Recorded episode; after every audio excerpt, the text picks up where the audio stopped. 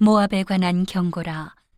하룻밤에 모압 알이 망하여 황폐할 것이며 하룻밤에 모압 길이 망하여 황폐할 것이라. 그들은 바잇과 디본 산당에 올라가서 울며 모압은 느보와 메드바를 위하여 통곡하도다.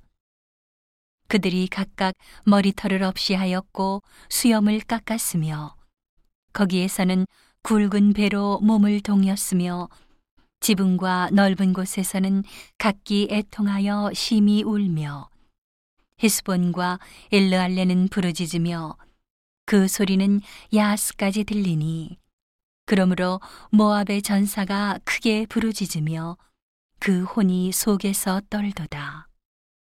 내 마음이 모압을 위하여 부르짖는도다. 그 귀인들은 소알과 에글랏 슬리시아로 도망하여 울며 루힛 비탈길로 올라가며 호로나임 길에서 패망을 부르짖으니 니무린물이 마르고 풀이 시들었으며 연한 풀이 말라 청청한 것이 없음이로다.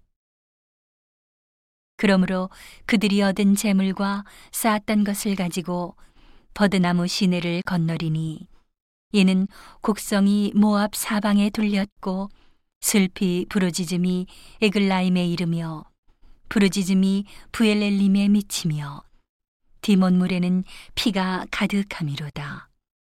그럴지라도 내가 디몬의 재앙을 더 내리되 모압의 도피한 자와 그 땅의 남은 자에게 사자를 보내리라.